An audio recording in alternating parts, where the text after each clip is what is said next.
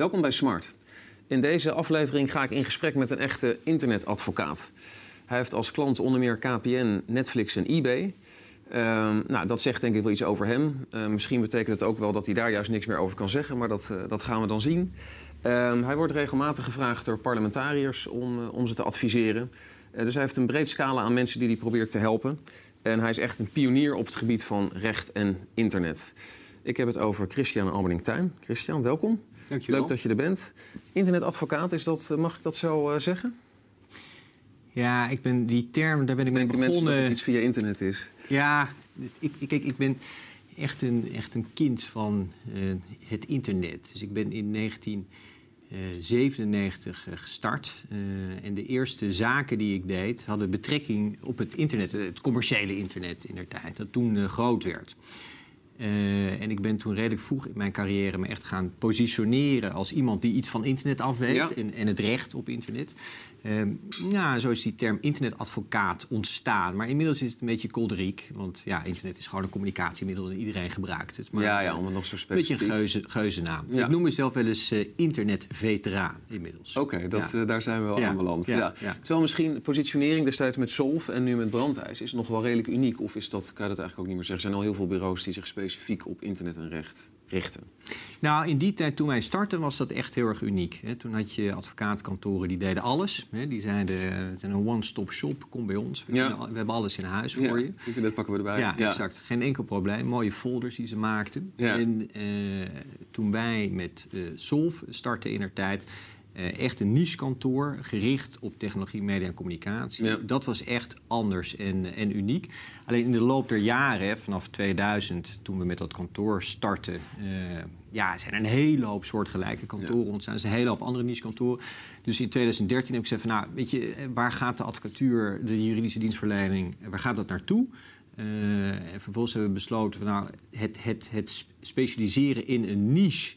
eh, dat is misschien een beetje van het vorige decennium. Maar Ja. je specialiseren in een vaardigheid. Dus het procederen en daar ontzettend goed in zijn. En je daarmee onderscheiden van de technologie, Ja. botsen en de computer. Hè, want die kunnen nog zoveel slimme dingen opzoeken en bedenken. Maar vaardigheden, die hebben ze niet. Eh, dus daar, daar zien wij echt de toekomst. Dus echt Oké. procederen, litigation. Dat is waar wij ons in willen onderscheiden. Helder. En veteraan is misschien wel een mooie titel. Want ik heb natuurlijk even de site afgestruind eh, van Brandijs. En ook de Engelse. En daar staat weliswaar, als ik het in het Nederlands zeg... Albening Tuin is als advocaat betrokken geweest... bij alle nieuwe technologische ontwikkelingen sinds 1998. Nou, dat is wel een mooie... Daar mag je niet van schrikken, want het staat erop. Eh, misschien moet je er gewoon niet op reageren. Ik vind het wel mooi. Maar in ieder geval ben je specialist op het gebied van privacy en vrijheid van meningsuiting. Dat Ja. is sowieso eh, correct, hè? Ehm, ik denk dat we heel veel te bespreken hebben. Maar laten we meteen bij iets, met iets beginnen waarvan ik denk dat het actueel is... en ook heel, bij heel veel mensen speelt. Facebook. En dan om het even concreet te maken... het gaat me overigens niet specifiek om die casus... maar bijvoorbeeld een aantal weken heeft het OM een aantal mensen eh, gedaagd... die Sylvana Simons eh, voor Rottevis en nog veel meer hebben uitgemaakt. Eh, en in die discussie hoor je dan op een gegeven moment mensen zeggen... ehm, kunnen, kan Facebook daar niet iets aan doen? Dit, dit kan toch gewoon niet langer meer? Je kan toch niet maar gewoon alles roepen op internet? Als ik het even heel kort in gewone mensentaal samenvat. Ja. Ehm, hoe, zit dat, hoe zit dat juridisch? Even als een nog heel simpel schets. Iemand zegt iets vanaf zijn, toetsenbord. Dan heb je een ISP nodig. Je hebt een platform waar het op gepubliceerd wordt. En iemand die het bekijkt heeft ook een ISP nodig. En die ziet dat en die vindt daar iets van. Dat is ongeveer hoe het werkt.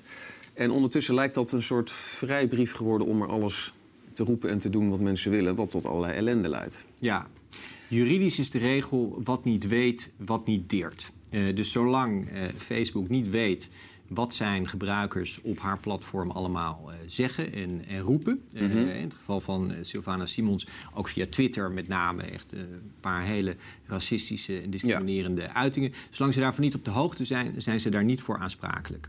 Nee. Eh, dat wordt anders eh, zodra ze een melding ontvangen. Ja. Eh, Zodra iemand zegt, eh, dit kan niet, dit is tegen de regels, hier moet je tegen optreden. En met name als eh, iemand daardoor schade leidt.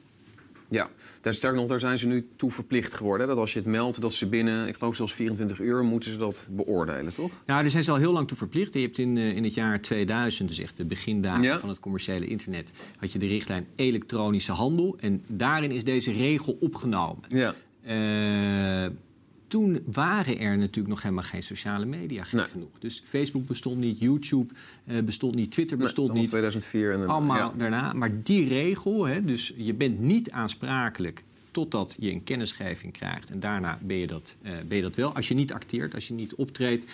Die regel is daarin opgenomen. En de vraag is hoe lang we die regel kunnen eh, handhaven. Ja. Daar wilde ik inderdaad ook naartoe. Eh, je kan de analogie aanhalen dat het net zoiets is als PostNL. Je, bez- je bezorgt eh, pakketjes en, en Ja. brieven, maar wat erin staat, eh, daar gaan we niet over. Ja. Zo wordt het ook vaak nog gepresenteerd. Maar de vraag is, is dat nog houdbaar? Misschien meer moreel dan juridisch. Hè? Want juridisch heb je net uitgelegd. Maar kan je dat volhouden? En is het niet zo dat mensen daar bezwaar tegen maken? Tegen die uitingen tegen Sylvana bijvoorbeeld. En toch staat dat er allemaal nog. Is dat dan omdat er geen bezwaar gemaakt wordt... of omdat ze zich toch nog te weinig aan die maatregel houden? Nou ja, kijk, het lastige is, eh, een platform als Facebook heeft 1,7 miljard eh, gebruikers. Ja. Dat is nou, bijna een derde van de wereldbevolking. Mhm. Eh, dus dat zijn nogal een hele hoop berichtjes die daar over en weer gaan. En een hele hoop posts die daar worden gedaan. Waarvan een heel groot deel niet door de beugel kan. Dat weet je van tevoren.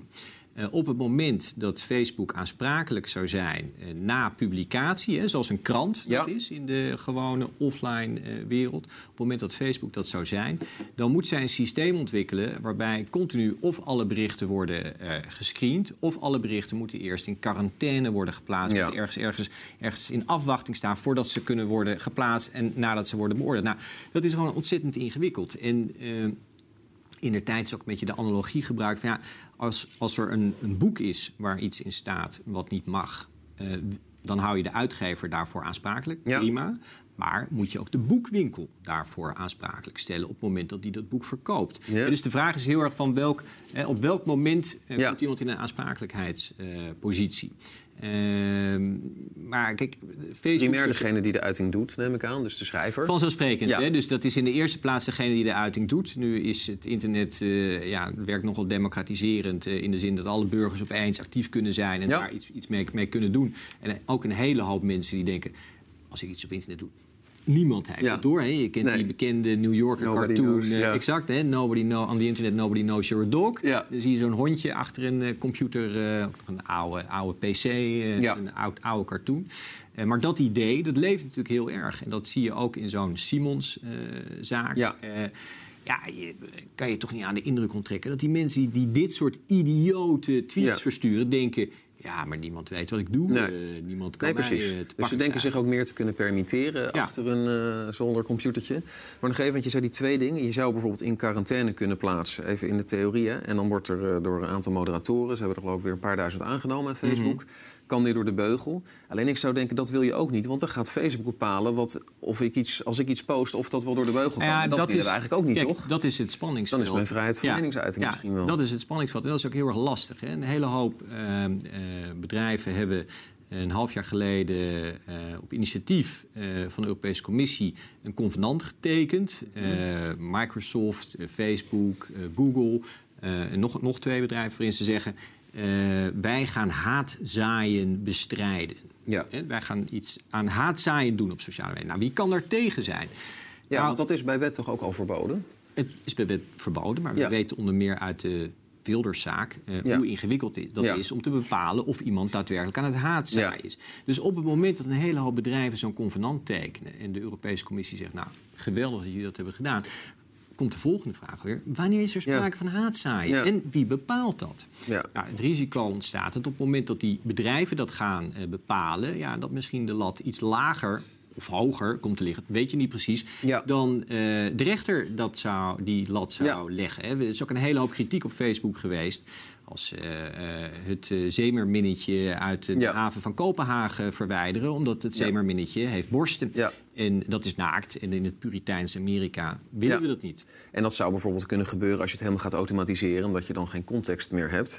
Maar eh, het punt wat je net noemde, bijvoorbeeld in Duitsland, waar dus dat wetsvoorstel was, meen ik, 24 uur nadat iemand iets heeft gemeld, moeten ze erop acteren. Ja. Dat er daar juist het omgekeerde gebeurde. Niet van hoera, wat goed Facebook wordt aangepakt. Nee, help, dan gaan ze waarschijnlijk heel eh, zeg maar preventief of misschien ook wel prematuur. Bij twijfel, laten we het er maar afgooien, want anders krijgen we grote boete. Nee, maar dat is, dat is precies het risico waar het om gaat. Hè. Een van de eerste zaken waar ik als uh, tassendrager toen nog uh, van een veel ervarene advocaat aan mocht meewerken, was de Scientology-zaak. Waarbij mm Access for All, de internetprovider, werd aangesproken op het feit dat zij de website van Karin Spink hosten. Ja. En Karin Spink, de publiciste Ja. die bij het Parool werkt, die had de, de, de Bijbel van de Scientology-kerk op haar website geplaatst. En die Bijbel die was auteursrechtelijk beschermd.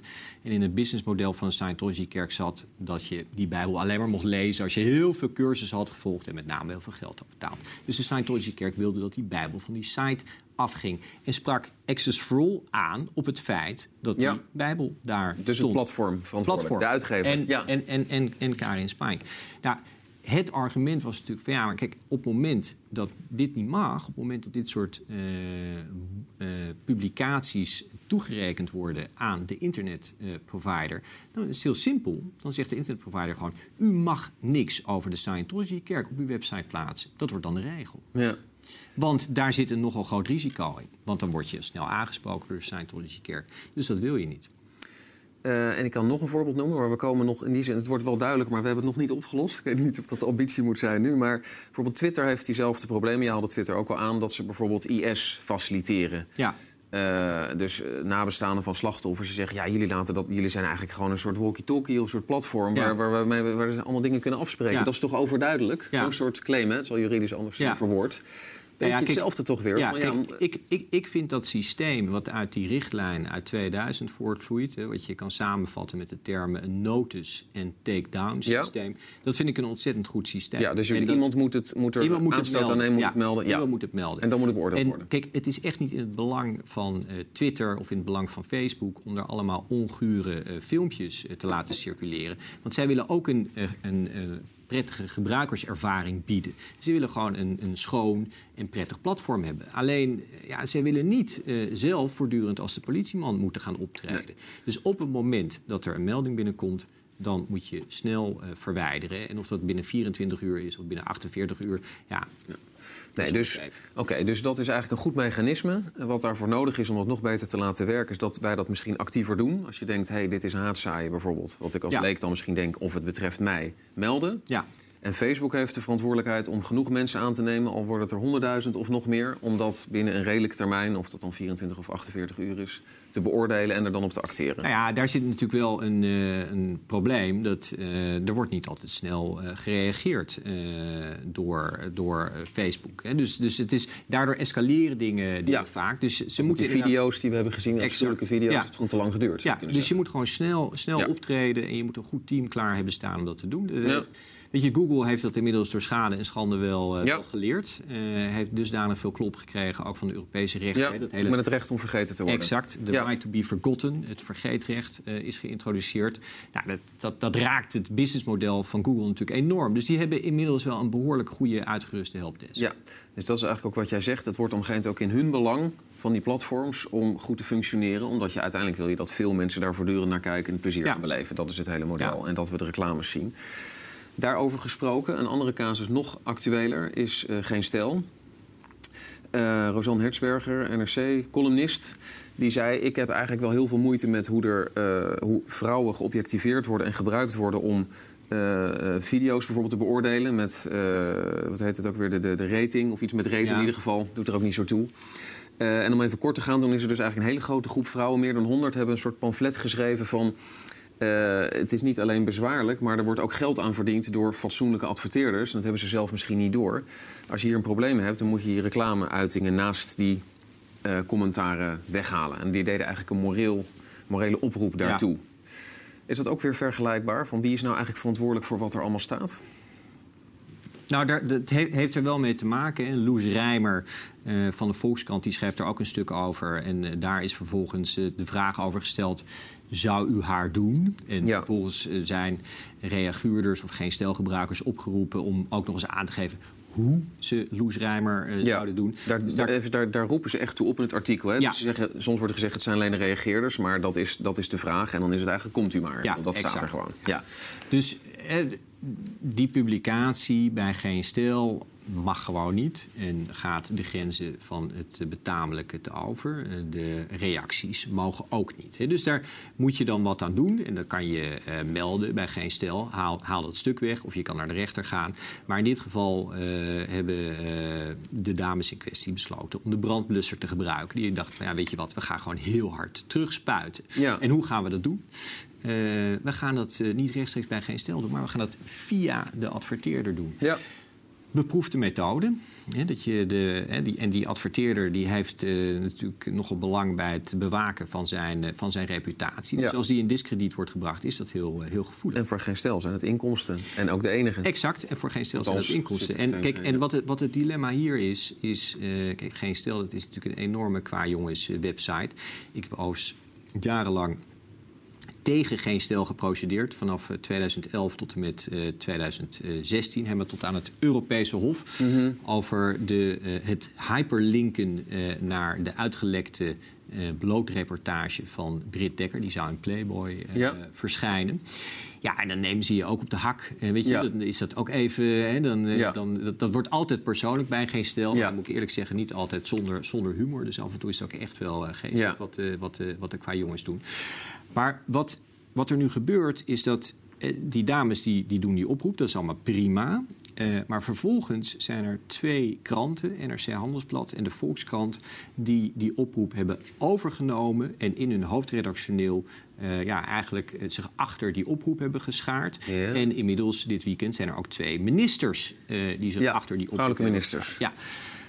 En dan wordt het wel iets anders. Hè. Dat op het moment dat jij gaat oproepen tot een massale boycott van het hele medium, dus de hele website. En het ja. laten we ook even in herinnering brengen dat uh, Geen Stel ook het platform is dat mede heeft gezorgd voor het Oekraïne-referendum. Ja. Dus het is gewoon een journalistiek medium, hoe je het wint of keert. Ja. En je kan wel zeggen van ja, het is allemaal uh, nee, maar vrouwenvriendelijk wat opzet. Maar nee. het, ik, dat, dat vind ik te ver gaan. Dus als je kijkt naar de, naar de vrijheid van meningsuiting... en ook geen stel verdient vrijheid van meningsuiting. Niet voor alle uitingen uh, die ze hebben. Soms gaan ze te ver. Maar om een heel platform uh, te boycotten... Uh, vanwege een aantal vrouwonvriendelijke publicaties... dat is ja, wat wij juristen dan zouden noemen disproportioneel. Ja. En dat geldt helemaal op het moment dat de staat oproept tot die ja. boycotten. Um, dat is vergelijkbaar. Koop niet meer bij die winkel of ga niet meer naar bureau Brandhuis. Exact. Uh, ja, ja, en ik vind, kijk, ik vind het met name voor, voor de, de, de persmedia, die, uh, ja, die hebben het op het moment niet zo makkelijk. En met name de offline persmedia hebben het niet zo makkelijk. En nee. het komt natuurlijk doordat de adverteerder wegrent. Ja. Uh, dan moet je bij de ander weg. Ja. Nou ja, weet je, dan moet je dit middel. Ja. De volgende keer wordt het middel ingezet tegen de Volkskrant. Ja. Omdat daar een onwelgevallig verhaal in staat. Of omdat een christelijke geloofsgemeenschap vindt okay. dat de Volkskrant iets vervelends schrijft. Maar nog toch even terug want je zei, uh, het is aan de hand van bijvoorbeeld een artikel uh, of een post op geen stel waarin opgeroepen wordt om die uh, vrouwelijke journalist in kwestie, hoe je die allemaal, nou ik weet de bewoording, hoe, hoe zou je haar doen en hoe. En je zegt dat kan gewoon helemaal niet. Maar schieten we dan niet eigenlijk al te ver door? Want je zegt eigenlijk dat kan niet. Bedoel je dan ook juridisch niet? Dat nee, dat kan juridisch niet. Nee, dus, dus, dus juridisch dus, ook anders dus, kunnen aanpakken dan? Absoluut. Ze hadden gewoon een procedure kunnen starten uh, tegen geen stel. En die hadden ze glansrijk gewonnen. Ja. Dus en dan hadden ze schadevergoeding gekregen. Ik kan maar, ik kan maar, kijk, ik kan me van uh, de twee columnisten best, best voorstellen. Nou, dat gaan we dus even helemaal niet doen. Nee. Want daar zit geen stel op te wachten. We gaan ja. het op een andere manier aanpakken. Ja. Dus dat zij denken, nou, wij gebruiken onze vrijheid van meningsuiting... om op een andere manier dit probleem aan te pakken. Waar het begon met dat is, dat ja. is helemaal prima. Ja. Maar waar ik moeite mee heb, is dat dus twee gezaghebbende media, uh, Volkskrant en NRC Handelsblad, zich daar vervolgens achter scharen. Ja. En waar ik helemaal moeite mee heb, is dat twee ministers zich daar achter scharen. Laat dan eerst die, die, die strijders onderling ja. uitstrijden. En uh, wat mij nog wel opviel, ik in de, in de commentaren en ook op radio werd dan uitgelegd van, maar adverteren ze daar dan bewust? En dan kwam er iemand, nee, want dat werkt via netwerk en die plaatst je banners. Dat ik wel dacht, ja, maar dan heb je als adverteerder heb je dan niet boter op je hoofd. Je weet toch wel waar je kliks vandaan komen. Ik, je kan je toch niet verschuilen achter... ja, wij kopen wat in en we zien wel waar terecht ja, Het ministerie van Defensie uh, is bijvoorbeeld een uh, groot afnemer van uh, geen stel Ben Ruiten. ja, zit ja, een doelgroep op dit Daar zit een doelgroep ja. op, dus die weten donders goed dat ze daar staan. Ja. dus dat is een beetje hypocriet. Tegelijkertijd, geen stel bestaat bijna 15 jaar. En we weten al 15 jaar dat er af en toe iets gebeurt wat niet mag. Ja. en ik heb regelmatig ook slachtoffers aan de lijn... En, die veel ergere dingen zijn overkomen dan, uh, dan Loes Rijmer op, uh, op geen stel. Uh, en daar is tot nu toe ja, geen bezwaar gekomen. Dus je ziet ook een beetje, ja. Uh, ja, adverteerders zijn gewoon gevoelig voor een oproep van uh, 150 ja, BN'ers. omdat je natuurlijk in de portemonnee uh, ja. Hey, en dit zijn natuurlijk... Uh, bedoel, enerzijds bestaat het al lang, zeg je... maar toch zijn het wel verschijnselen die ontstaan door, door nieuwe technologie... doordat er blogs zijn, Facebook enzovoort. Dus ik wil even een, een abstractieniveau hoger... Hoe lastig is het als, uh, als wetgever of misschien ook als advocaat om in de pas te lopen bij, bij dat soort ontwikkelingen? Want je moet niet te snel, denk ik, nieuwe wetten willen maken. Daar hadden we het wel even over. Iedereen roept, of mensen roepen dat moet verboden worden. Dan ga je misschien wel te snel. Maar anderzijds heb je ook te maken met wetten die al uh, van decennia terug uh, zijn. Hoe, hoe werkbaar is dat? Nee, de, nou, de, de, goede vraag. Je moet, daar, uh, je, je, je moet uh, zo'n medium ook even tot wasdom laten komen. Hè. Dus je moet even kijken wat er gaat, uh, wat er gaat gebeuren. Het is nog best jong. Het is nog best jong. En kijk, nou, internet aan zich is behoorlijk jong. Maar ook verschillende media, sociale media, peer-to-peer... Ja. Hè, waar auteursrechtsinbreuken mee kunnen worden gepleegd... is ook betrekkelijk jong. En je moet altijd even kijken van hoe ga ik daarmee om. En je moet denk ik niet te snel naar een verbod grijpen. En altijd kijken, ja, kan het een, kan, het kan ik ook iets realiseren als het een onsje minder is. Heb jij vaak last, want ik neem aan dat je vaak dan... Uh, je krijgt te maken met iets uit de praktijk... En dat, en dat moet getoetst worden naar iets wat ergens ooit is opgeschreven door een wetgever. Soms is het misschien wel zoeken naar iets wat je kan gebruiken... maar ik heb in een interview met jou gelezen dat je eigenlijk altijd achter de zaak wil staan... wat misschien niet voor elke advocaat geldt. Dus je wil echt eens zijn met, met degene die jou om hulp vraagt. Uh, maar toch is het misschien nog steeds af en toe wel zoeken van ja, wat is hier nou eigenlijk van toepassing? En toen dat opgeschreven werd, werd toen wel deze situatie ook bedoeld? Want die kon misschien toen nog helemaal niet plaatsvinden. Nee, het is, kijk, het, het, ja, die zaak uh, tegen geen stil uh, die ik net noemde, dat gaat over de vraag: is, kan, kan hyperlinken onder omstandigheden auteursrecht-inbreuk met zich meebrengen? Nou, dat ja. we die vraag anno 2016 nog moesten beantwoorden, is natuurlijk een beetje, een beetje bizar. Uh, maar dat, dat, dat gebeurt heel erg regelmatig. Ja. Dus twee weken geleden heeft het Europese Hof geoordeeld dat de aanbieder van een, van een filmspeler, een fysiek ding, uh, een, een, box uh, ja. waar voorgeprogrammeerde add-ons in zitten die leiden tot onrechtmatige content. Ja. Dat het verkopen van die doos, het aanbieden van die doos, auteurs het inbreuk met zich meebrengt. Nou ja, dat is fascinerend en ook tegelijkertijd een beetje, beetje raar dat ze tot dat oordeel komen. Uh, dat hadden wij in de tijd dat de, dat de, dat de videorecorder uh, bestond. Hadden ja. wij dat nooit kunnen bevoeden. Nee. Hè? Dat de videorecorder, omdat je daar illegale dingen mee kan doen, uh, verboden is. Dat hele ding. Ja. Maar is het dan een kwestie van, snapt een rechter dan echt wel wat het apparaat kan, om het even plat te slaan? Of snapt een advocaat echt wel wat zo'n apparaat kan? Vergt dat niet ook iets van, bijvoorbeeld van jou, maar jij, ben, jij hebt je neergezet als iemand die er heel erg mee bezig is, maar het geldt eigenlijk voor je collega's ook. Net als ik altijd roep, je hebt marketeers en digitale marketeers. Denk, nee, ja. je hebt geen digital marketing is digital marketing. Ja. Laten we dat niet meer apart benoemen. Dat ja. moet je gewoon in je opleiding krijgen. Hoe zit dat in jouw uh, beroepsgroep? Nee, je moet, je moet, je moet rechters natuurlijk ontzettend goed uitleggen hoe de, hoe de techniek werkt.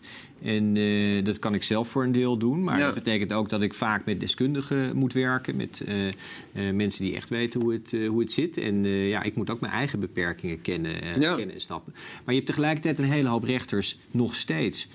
die soms een beetje besmuikt kunnen zeggen... Van, ja, daar begrijp ik echt helemaal niks van. hoor. Weet nee. je? Dus, dat, dus dat, het, het idee dat het, dat, het, dat het geoorloofd is om er niks van af te weten... dat zit nog steeds bij sommige rechters, helaas. Ja, want ik, er, stond, er staat Florida die zegt... je moet doen aan continuing legal education. Ik, ik neem aan dat als jij linkte ernaar... ik neem aan dat je dus verplicht bent als advocaat... dat zijn jullie sowieso, ja. hè, om, om, je, om je kennis bij te spijkeren. Ja. Maar dat moet dus op dit vlak tot op zekere hoogte... je kan zo'n apparaat nooit helemaal in detail gebruiken... maar je hebt misschien ook echt wel de plicht om, om de, dit soort dingen te volgen, toch? Nee, vind ik wel. Kijk, dat is natuurlijk ook wel het leuke van het vak van advocaat zijn. Is dat iedere keer als jouw cliënt een casus uh, aanreikt... is dat je je niet alleen maar in het recht uh, mag verdiepen, maar ook in uh, goh, wat gebeurt daar eigenlijk ja. en hoe zit dat eigenlijk en hoe werkt dat, uh, hoe werkt dat echt? En dat is natuurlijk wel heel spannend dat het steeds mag. Maar als het gaat om nieuwe technologieën en je bent daarmee, je, je, je, je, adviseert daarover of je procedeert daarover, ja, dan is het ook echt een plicht om daar meer van af te weten. Ja.